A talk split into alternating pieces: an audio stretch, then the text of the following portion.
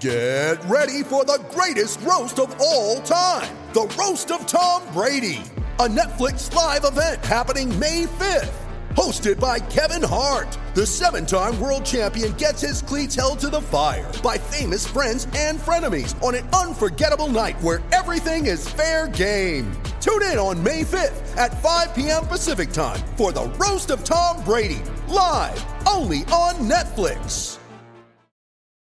You ready? Showtime. On May 3rd, summer starts with The Fall Guy. Let's do it later. Let's drink a spicy margarita. Make some bad decisions. Yes. Audiences are falling in love with the most entertaining film of the year. Fall guy. Fall Guy. Fall guy. That's what the poster said.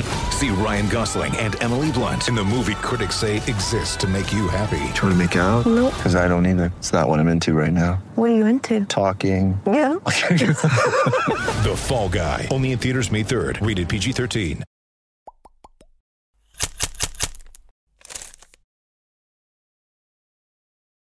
Some new developments coming from the NBA. I'm Sierra Goodwill here with Jimmy Toscano, Adrian Wojnarowski, dropping some bombs again, even though the season Yeah. is not in session.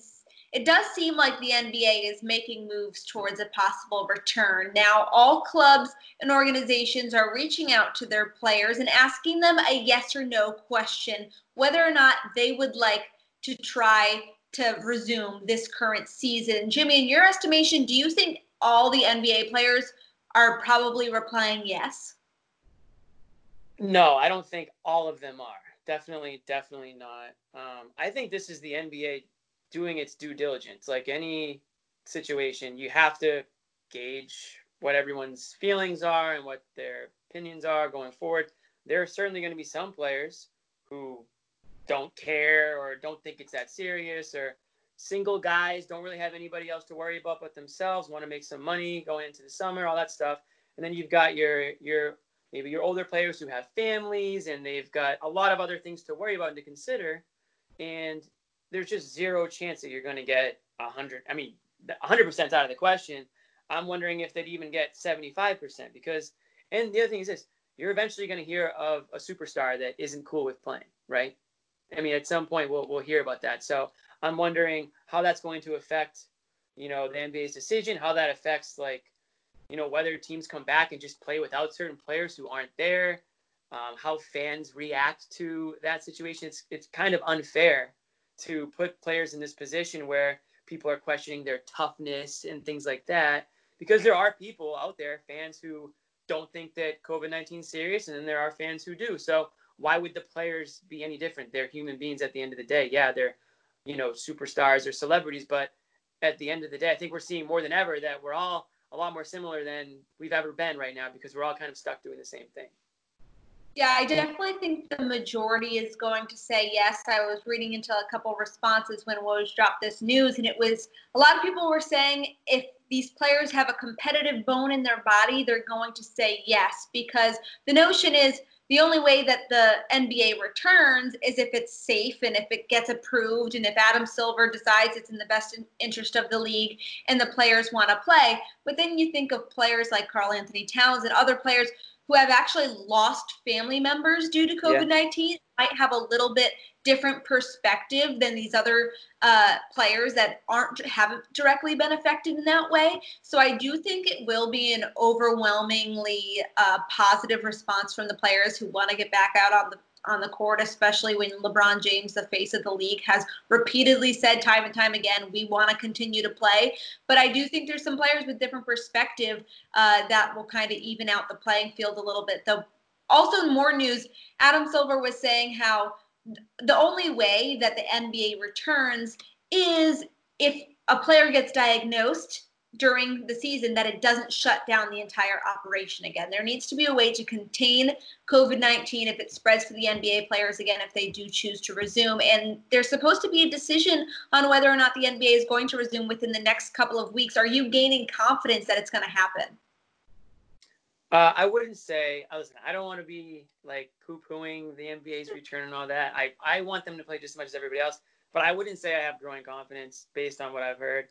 I mean, of course, if you were going to come back, you couldn't be on a one-strike policy where if one person gets it, then shut the whole thing down. That would make no sense because it's likely to happen, right? I mean, if all these people are going to be getting together, I mean, I shouldn't say it's likely, but it's it's very possible, right? I mean, it's possible that that could happen in any, you know, on any organization team. You've got you've got employees coming in and out, so I think there's obviously they're going to do as much as possible to minimize that chance. But if it does happen, then what? Okay, you don't cancel the season, but that player goes into a quarantine or he's out, and now everyone on the team has to be tested, and there's a waiting period for that.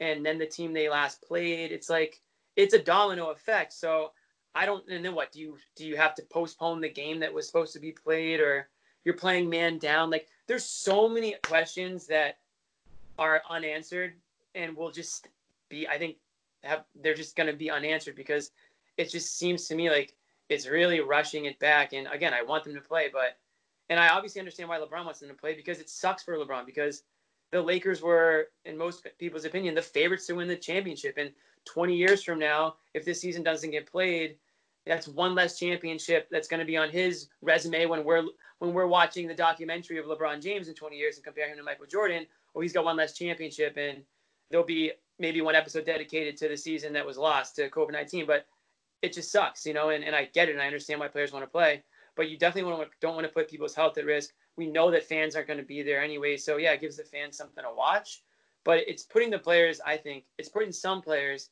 in an uncomfortable position where they almost have to, you know, with so many unknowns, they almost have to like pretend to be tougher than maybe they, they want to be right now. Right.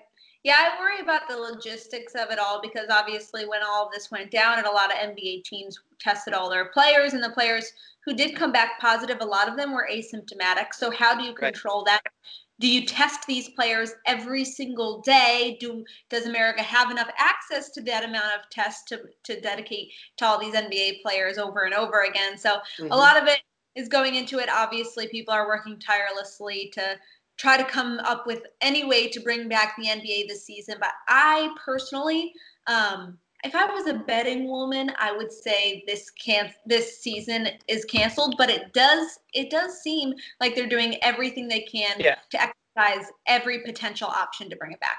And I think fans have to appreciate that. I mean, they they're making every you know phone call and meeting that they can. They're pouring over the information, I'm sure, and at the end of the day, it's you know Adam Silver will make the right decision that's best for not just the NBA, but like the the players that make the NBA what it is. Like it, it wouldn't be good leadership for him to put those players in a dangerous situation. Not just the players, but the coaching staffs, their families, and everybody in, involved. So there's no way around it. It absolutely sucks, but I just don't know if it's feasible to return. And I, again, it's it's a rate. We talked about this before. It's also a race against time now because are you going to try to squeeze whatever you can out of this season and what happens to next season then. Right. Well, this garden report has been brought to you by Awaken 180. Get simple and sustainable weight loss at www.awaken180weightloss.com and check out all of our content on our website at clnsmedia.com. And don't forget to subscribe to our YouTube channel at Celtics All Access. How are you gonna come out of this lockdown when it's over? If you're like all the people I know, you sure as heck won't be any lighter than going into it. I get it though, you're stuck inside, some, if not zero, exercise, and have no idea how to curb your food cravings. So you eat. Not that eating is a bad thing unless all you're eating are bad things. Instead of packing on the pounds while social distancing, lose weight with Awaken 180 weight loss. Receive the same great coaching, but virtually. A body composition analysis scale, access to over 1,000 recipes, and the tools to both curb cravings and feel fulfilled. Join Kendrick Perkins, Cedric Maxwell, Scott Zolak, Kyle Draper, and the thousands of others who made a 180 with their health by finding the solution for weight loss, Awaken 180 Weight Loss. Fast, sustainable weight loss without the gym or medications. Log on to awaken180weightloss.com, choose the location nearest you, and start your journey virtually.